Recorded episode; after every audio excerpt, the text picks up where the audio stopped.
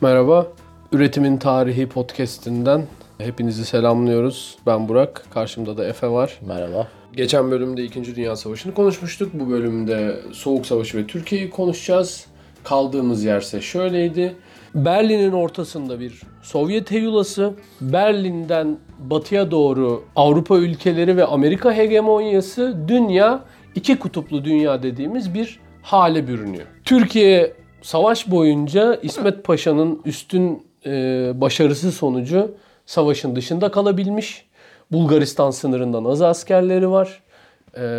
İsmet Paşa da yani memleket mahvolur biz bu savaşa girersek korkusu içinde tabii ki. Ağır vergiler geliyor. Türkiye'de ekonomi durma noktasına geliyor. Yani düşünün, hem büyük buhran yaşanmış, onun etkisini yaşamışsınız.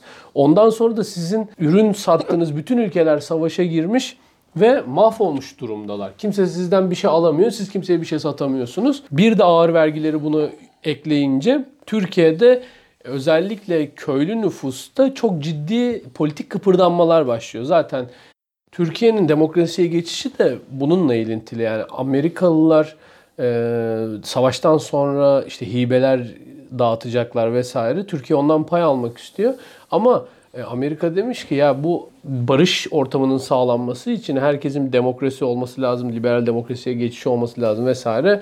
Siz Türkiye olarak eski usulde yönetilen bir ülke olarak kalmışsınız. Oradan pay almak için demokrasiye geçmeniz sizin için daha doğru olur. İsmet Paşa da bunu görüyor ve çok partili döneme geçiş öyle başlıyor. İkinci Dünya Savaşı'ndan sonra ortaya Soğuk Savaş dediğimiz bir dönem çıkıyor.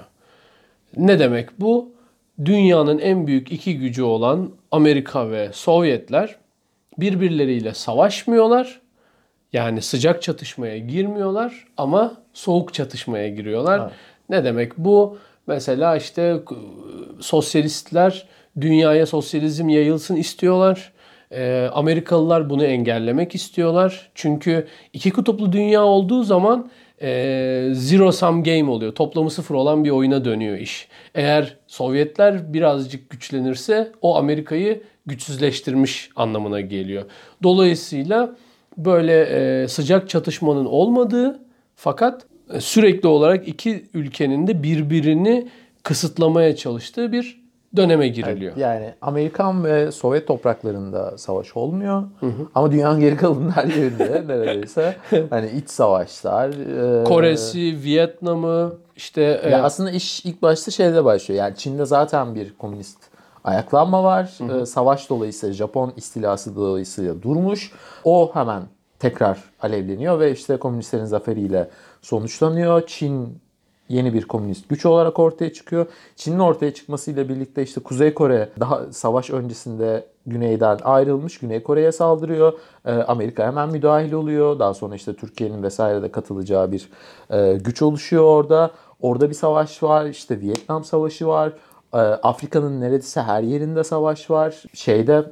Orta Doğu'da Arap-İsrail savaşları var. Yine aynı şekilde Orta Doğu'da Arap ülkelerinin içinde özellikle Cumhuriyet olarak kabul edilen işte Mısır'dır, Irak'tır, Suriye'dir. Bunların içerisinde sürekli darbeler var. Latin Amerika çok karışık. Suriye'ye karşı biz bir ara askerlerimizi harekete geçiriyoruz. Suriye'de tabii. Bir komünist bir askeri, yani komünist yanlısı bir askeri, Sovyet yanlısı bir askeri general seviyesine getiriyor işte. Türkler hemen korkmaya başlıyorlar. Yani şey var mesela işte o dönemlerde New York Times'ta mesela makaleler çıkıyor. İşte Sovyetler Kürtleri ve işte Suriye'yi kullanarak Türkiye'yi işte kıskaca almaya çalışıyor falan filan diye böyle haberler çıkıyor. Evet. Yani o dönem gerçekten hani Türkiye hem yukarıda bir Sovyet tehlikesi var hem de işte güneyinde işte o Baas rejimleri var. Bunlar arasında bir nevi sıkışmış durumda bir yandan. Hı hı. Ve yani hani o dönemde gerçekten hani bir şekilde Amerika ile yakınlaşma olmasaydı hani Türkiye'nin bir Sovyet uydusu olma riski çok küçük değildi yani. Hani gayet reel bir tehditti bu yani. Tabii zaten bu tehditle Amerika'ya yanaşıyorlar. Ya o kadar yanaşıyorlar ki işte abi Küba krizinin çıkmasının sebebi ne? Amerikalılar Türkiye'ye Jupiter füzelerini yerleştiriyorlar. Evet. Sovyetler de buna karşılık olarak Küba'ya nükleer füzeyi yerleştirmek istiyorlar. Nükleer füze bir de orada işin doğasını değiştiriyor. Savaşın doğasını değiştiriyor. Önceden sıcak çatışmaya girmeniz gerekiyordu. Şimdi bir tuşa basıp Japonya'nın iki şehrini havaya uçurabiliyorsunuz. Yani öyle. Ve zaten savaştan sonra da hızlı bir şekilde o nükleer teknolojisi gelişiyor. Hı hı. O işte Hiroşima'ya ve Nagasaki'ye atılan bombalardan çok daha güçlüleri yapılıyor. Hmm, yani, değil mi? Hani, hidrojen bombası. Tabii, hidrojen bombasıyla birlikte. O yüzden hani çok büyük bir tehdit. Tehdit bu kadar büyük olunca, yıkım riski bu kadar büyük olunca aslında o bir nevi de şeyi de getiriyor yani hani şimdi küçük bir şey kaybedeceğiniz bir kumara hızlı bir şekilde girebilirsiniz. Ama evet, daha büyük bir kayıp söz konusu olduğu zaman riski birkaç kere daha düşünürsünüz. Buna game teorik açıdan bakan bir Norman diye bir matematikçi var. Adam bu işte nükleer işiyle ilgilenen birisi Amerika'da. Şöyle bir teorisi var. Mutually Assured Destruction diye bir teori, kısaltması da MAD oluyor, MAD. Şöyle diyor, iki taraf da diyor, yani Sovyet tarafı da Amerika tarafı da bu çok başlıklı füzeler. Yani füze, bir tane füze çıkıyor ama onun o kadar çok başlığı var ki mesela 60 başlık atabiliyor bir anda. 60 başlık 60 farklı noktada müthiş bir kaos yaratabilir. Yani bütün dünyanın yok olmasına sebep olacak bir nükleer savaş olabilir. Diyor ki game teorik açıdan diyor yöneticiler rasyonel insanlardır diyor. Eğer ki bu rasyonel insanlar şunu düşünür diyor. Biz diyelim ki bir bomba attık, buna karşılık verirlerse bizim de her şeyimiz yok olacak. Dolayısıyla şöyle bir iddia ortaya atıyor adam. Nükleer füzeler diyor. Özellikle nükleer teknolojisinin gelişmesiyle çok başlıklı füzeler dünyaya barış getirmiştir diyor. Sovyet. Yani hani aslında yani dünyaya barış getirmiştir. Belki hani çok büyük bir söz orada ama hani ya Sovyetler ve Amerika arasında direkt bir sıcak savaşın önlediği o orası kesin yani. Evet. Çünkü yoksa bu adamlar savaşırlardı yani. Evet. Hele ki özellikle işte bu Alaska'daki petrolün ortaya çıkmasıyla birlikte ki hani Rusya'nın orada yani o zamanki Sovyetlerin orada bir şeyi de var. De jure bir claim'i de var yani. Hani orası eskiden Rus toprağıydı. Bu adamlar sattılar burayı. Hani kardeşim biz geri alacağız burayı diye girebilirlerdi gayet oraya. Oradan da zaten savaş büyürdü. Veya işte zaten bu adamlar işte Almanya'da sınır komşusuydular. Oradan savaş başlayabilirdi ki hem Churchill'in hem de Patton'ın hemen savaşın sonrasında 45'te Operation Unthinkable adıyla bilinen Sovyetlerin işgal projesi var yani. Hani çünkü Sovyetlerin orada durmayacağını bu adamlar biliyorlardı ve hani durmadı da zaten yani. Evet. Dünyanın diğer her yerine bir şekilde kendi ideolojisini götürmeye çalıştı ve hani savaş ta ki işte Sovyetlerin yıkılmasına kadar devam etti. Evet. Tabii bu sırada sanayi üzerinden bakacak olursak aslında en önemli şey 1945 ile 75 arası dünyada muazzam bir ekonomik büyüme, yani daha doğrusu Batı için muazzam bir ekonomik büyüme dönemi başlıyor. Evet. İşte boomerların ortaya çıkışı. Evet. Bugün okey boomer diye dalga geçtiğiniz adam var. Dedelerimizin. Evet abi, aynen öyle. Amerika geliyor. Altın standart, bunu daha önce konuşmuştuk. Altın standardı ile birlikte bir uluslararası ticaretin garantörlüğüne soyunuyor.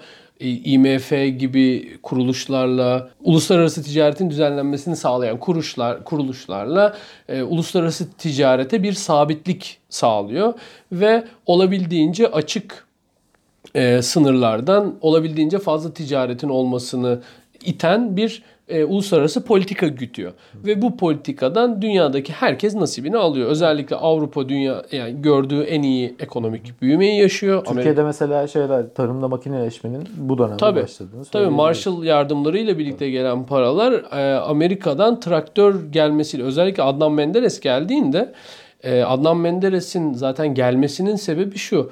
Türkiye'de Cumhuriyet Halk Partisi'ndeki bir ekip şunu tartışmaya şöyle bir tartışma ortaya atıyorlar. Diyorlar ki biz bir toprak reformu yapalım, köylüye toprak dağıtalım. Bunlar köylüye toprak dağıtalım dediğinde Cumhuriyet Halk Partisi'nin içinde toprak ağaları var. Adnan Menderes gibi. Adnan Menderes'in başında bulunduğu ekip diyor ki böyle bir şey yapamazsınız. Siz bizim malımızı kime dağıtıyorsunuz? Ve parti içi muhalefet yapmaya başlıyorlar. Hem bu dış baskıyla birlikte hem de artık Türkiye'nin geldiği nokta itibariyle İsmet İnönü diyor ki söyleyin onları diyor, kendi partilerini kursunlar. Parti içinde muhalefet yapacaklarını ayrı bir parti olarak muhalefet yapmaya devam etsinler. Adnan Menderes'in en önemli kozu demin konuştuğumuz gibi büyük buhranı yaşayan 2. Dünya Savaşı'ndan etkilenen Türk köylüsünün, tarımla uğraşan insanların, köylüsü demeyelim, tarım işi yapan insanların ciddi bir ekonomik sıkıntı içinde olması. Adnan Menderes de bu boşluğu görüyor ve diyor ki ben geleceğim, tarıma sübvansiyon vereceğim. Tarımda işte traktörleri, traktör gelmesini, tarımda mekanizasyonu sağlayacağım, makineleşmeyi sağlayacağım ve böylece tarımcımız bir rahat nefes alacak diyor. Tabii bundan önce Adnan Menderes bunu yapmadan önce İsmet Paşa'nın ekibi sanayileşmenin peşinde. Dolayısıyla Türkiye'ye gelen her türlü parayı, alabildikleri her bulabildikleri her krediyi, topladıkları her vergiyi sanayileşmeye yatırmanın peşinde. Sümer banklar işte vesaire, hani olabildiğince fazla fabrika açmak, üretim yapmak istiyorlar. Adnan Menderes de diyor ki yok öyle sanayiciye para dağıtmak kardeşim, ben köylüme, tarımcıma, yerli ve milliye dağıtacağım diyor yani kaynağı. Ve gerçekten Türkiye'de tarım o dönemde %10 falan büyüyor ama büyüme verimliliğin artmasının etkisinin olmasıyla beraber kalitesiz bir büyüme. Büyümeyi sağlayan asıl şey devletin verdiği sübvansiyonlar. Yani devlet hem adama kredi veriyor, hem o çok böyle ucuz krediler. O krediyle sen tarım yapıyorsun. Sonra o senin ürettiğin malı yüksek fiyattan alıyor. Yüksek fiyattan alıyor. Yani bugünkü gibi aslında birazcık da hani mesela Doğan grubunu satın alıyorsunuz. Satın almak için Devlet Bankası'ndan kredi alıyorsunuz. Devlet Bankası'ndan aldığınız krediyi 20 yılda ödüyorsunuz. Yani başkasının parasıyla bir iş yapıyorsunuz. Parayı siz kazanıyorsunuz ama. Bu mantığın aynısı o dönemde de var. Türkiye için o dönem sanayi olarak gelişme çok yaşanmıyor ama 60 darbesinden sonra, özellikle Devlet Planlama Teşkilatı'nın kurulmasından sonra sanayiye ciddi anlamda odaklanıyor ve senelik %6-7 büyümelerle sanayi büyümesi gerçekleşiyor. Türkiye açısından da aslında o dönem faydalı oluyor fakat dış kaynağa bağımlılık muazzam şekilde artmış oluyor tabii. Tabii. Ya özellikle işte 60 sonrası dönemde hep bir şey konuşulur. Yani işte Demirel gitti, kredi bulamadı. İşte Ecevit gitti, kredi alamadı. İşte aldı, şu kadar aldı. Şu kadarı hibe aldı, şu kadar kredi. Ya hep bir kredi konu. O dönemki tabii zaten şeylere, işte gazetelere veya bir şekilde işte yapılan radyo programlarına, şunlara bunlara bakarsa insanlar hep bir kredi lafı geçer. Tabii. Yani o kredi gelmediği zaman hiçbir şeyin olmadığı bir ekonomik model var. Ki bu ekonomik modelden hani biz bir şekilde kurtulduk yine ama mesela işte bugün bakarsınız Mısır hala böyledir. Yani hani ya biz de kurtulmadık ya abi. Hala bak bugünkü içinde bulunduğumuz ekonomik durum yine dış kaynağa bağımlıyız. Dış kaynak olmadan hani kurtulamayız. Hani bugünün modern dünyasında hani bir şekilde dışa bağımlı olmayan hani ekonomi zaten yok. Ha, o manada söylüyorsun. Evet.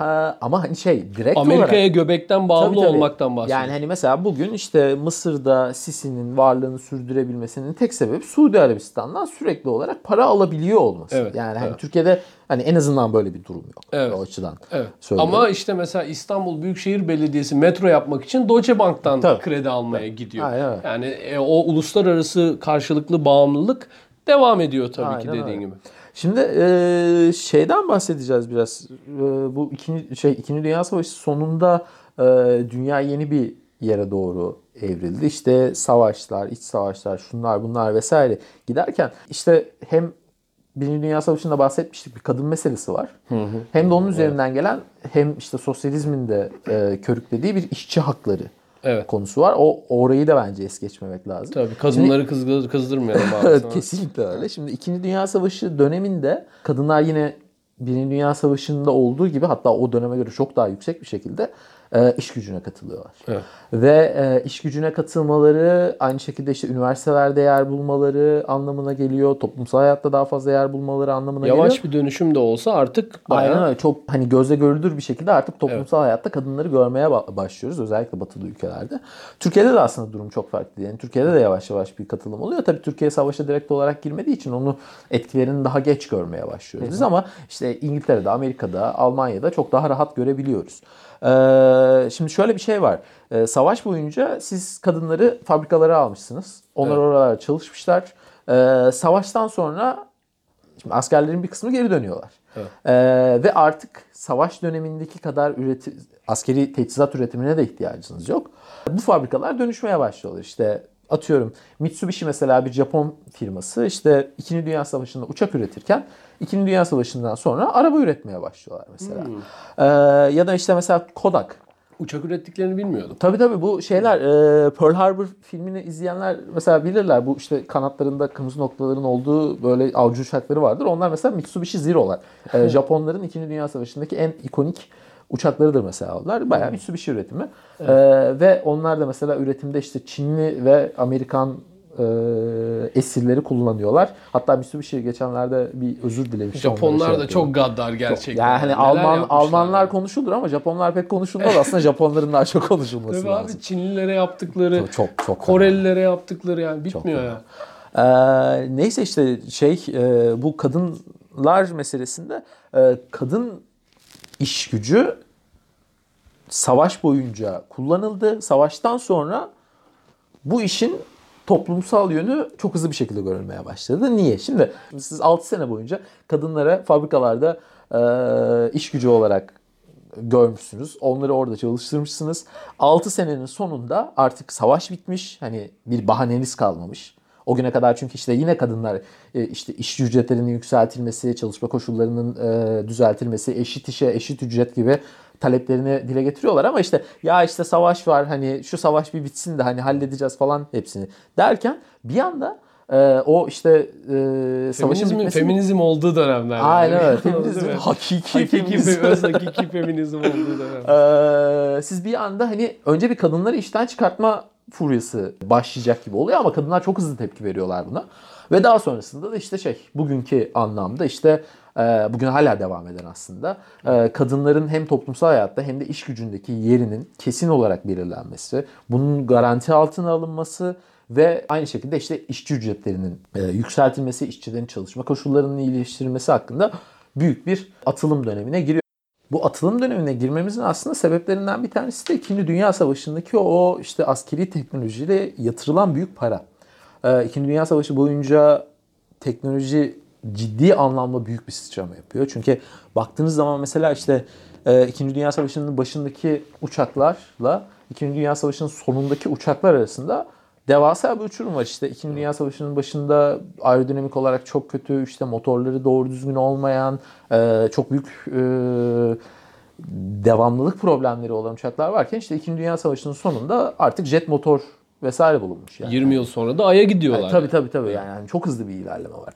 Ve bu 2. Dünya Savaşı boyunca yapılan yatırımın karşılığı olarak bulunan teknolojiler sivil hayata aktarılmaya başlıyor. Mesela 1945'ten önce sivil havacılık diye bir şey neredeyse yok. Ama 1945 sonrasında artık yavaş yavaş bu teknoloji sivil hayatta da kullanılmaya başlıyor. Niye? Çünkü siz 2. Dünya Savaşı boyunca bir sürü uçak fabrikası açmışsınız. Bu uçak fabrikalarında savaş uçakları üretmişsiniz ama artık 2. Dünya Savaşı sonunda bu kadar büyük bir üretime ihtiyacınız kalmıyor. Yani askeri anlamda askeriye bu üretimi sizden talep etmiyor. Evet. O zaman ne yapıyorsunuz? Bu uçak fabrikalarında askeri uçak yerine sivil uçak üretmeye başlıyorsunuz. Evet. Sivil uçak sayısı arttığı zaman doğal olarak uçağa binmenin de ücreti düşüyor. Ücret düştüğü zaman daha fazla insan kullanabiliyor. Yine aynı şekilde araçlar bu kategoriye alınabilir. 2. Dünya Savaşı döneminde kamyon fabrikaları, askeri jip fabrikaları vesaire Amerika'da her yerde var. Özellikle altyapısını Avrupa gibi oluşturamamış ülkeler için bu çok avantajlı bir şey. Çünkü yol yapıp üzerine araba koymak tren rayları döşeyip tren yapmaktan daha kolay. Tabii, çok daha basit. Yani Türkiye'de mesela bir demiryolu atılımı var erken Cumhuriyet döneminde ama sonrasında hem o atılımın yeterli seviyeye gelememesi hem de Amerika'dan gelen karayolu araçları sayesinde o atılım bir anda bir kenara bırakılıp hemen karayolu üzerinde giden taşıtlara geçiliyor. Ve hani bu teknolojilerin sivil hayata aktarılmasıyla birlikte insanlar hem bu işçi hareketleri dolayısıyla daha fazla para kazanıyorlar. Dolayısıyla daha fazla para harcayabiliyorlar. Hem de bu yeni teknolojilerle birlikte her gelen yeni teknolojinin pazarda bir büyüme yaratması mantığıyla çok hızlı bir şekilde büyüyen bir ekonomi görüyoruz. Evet. İçeride arz çok büyük. Dolayısıyla talep çok büyük ve insanların yaşam kalitelerinin özellikle 45 sonrası dönemde hızlı bir şekilde arttığını en azından Batı Avrupa, Sovyetler ve onun hinterlandı olan bölgede görebiliyoruz. Dünya Savaşı büyük bir yıkım olmasına rağmen işte sonrasında sağladığı bu dönemle aslında bugünkü dünyamızı oluşturan en önemli tarihi olayların başında geliyor diyebiliriz. Evet, bence de. Yani dünyanın makus kaderi komple değişiyor ve geri dönüşmeyecek tabii bir şekilde değişiyor inşallah. Yani en azından hele ki daha önce de konuşmuştuk ama yani savaşın batıda savaşın bitmesi durumu bütün dünya için çok önemli bir şey. Artık sıcak savaş dolayısıyla ölüm 1945'ten beri neredeyse yaşamıyoruz. Yani birkaç olay olmasına rağmen o bakımdan da dediğin gibi çok önemli bir dönem. Böyle bitirelim bunu abi. Evet. Kapatırken tekrar Patreon hesabımızı hatırlatalım. Sana da teşekkür ederim abi. Ben teşekkür ederim. Görüşmek üzere. Hoşça kalın.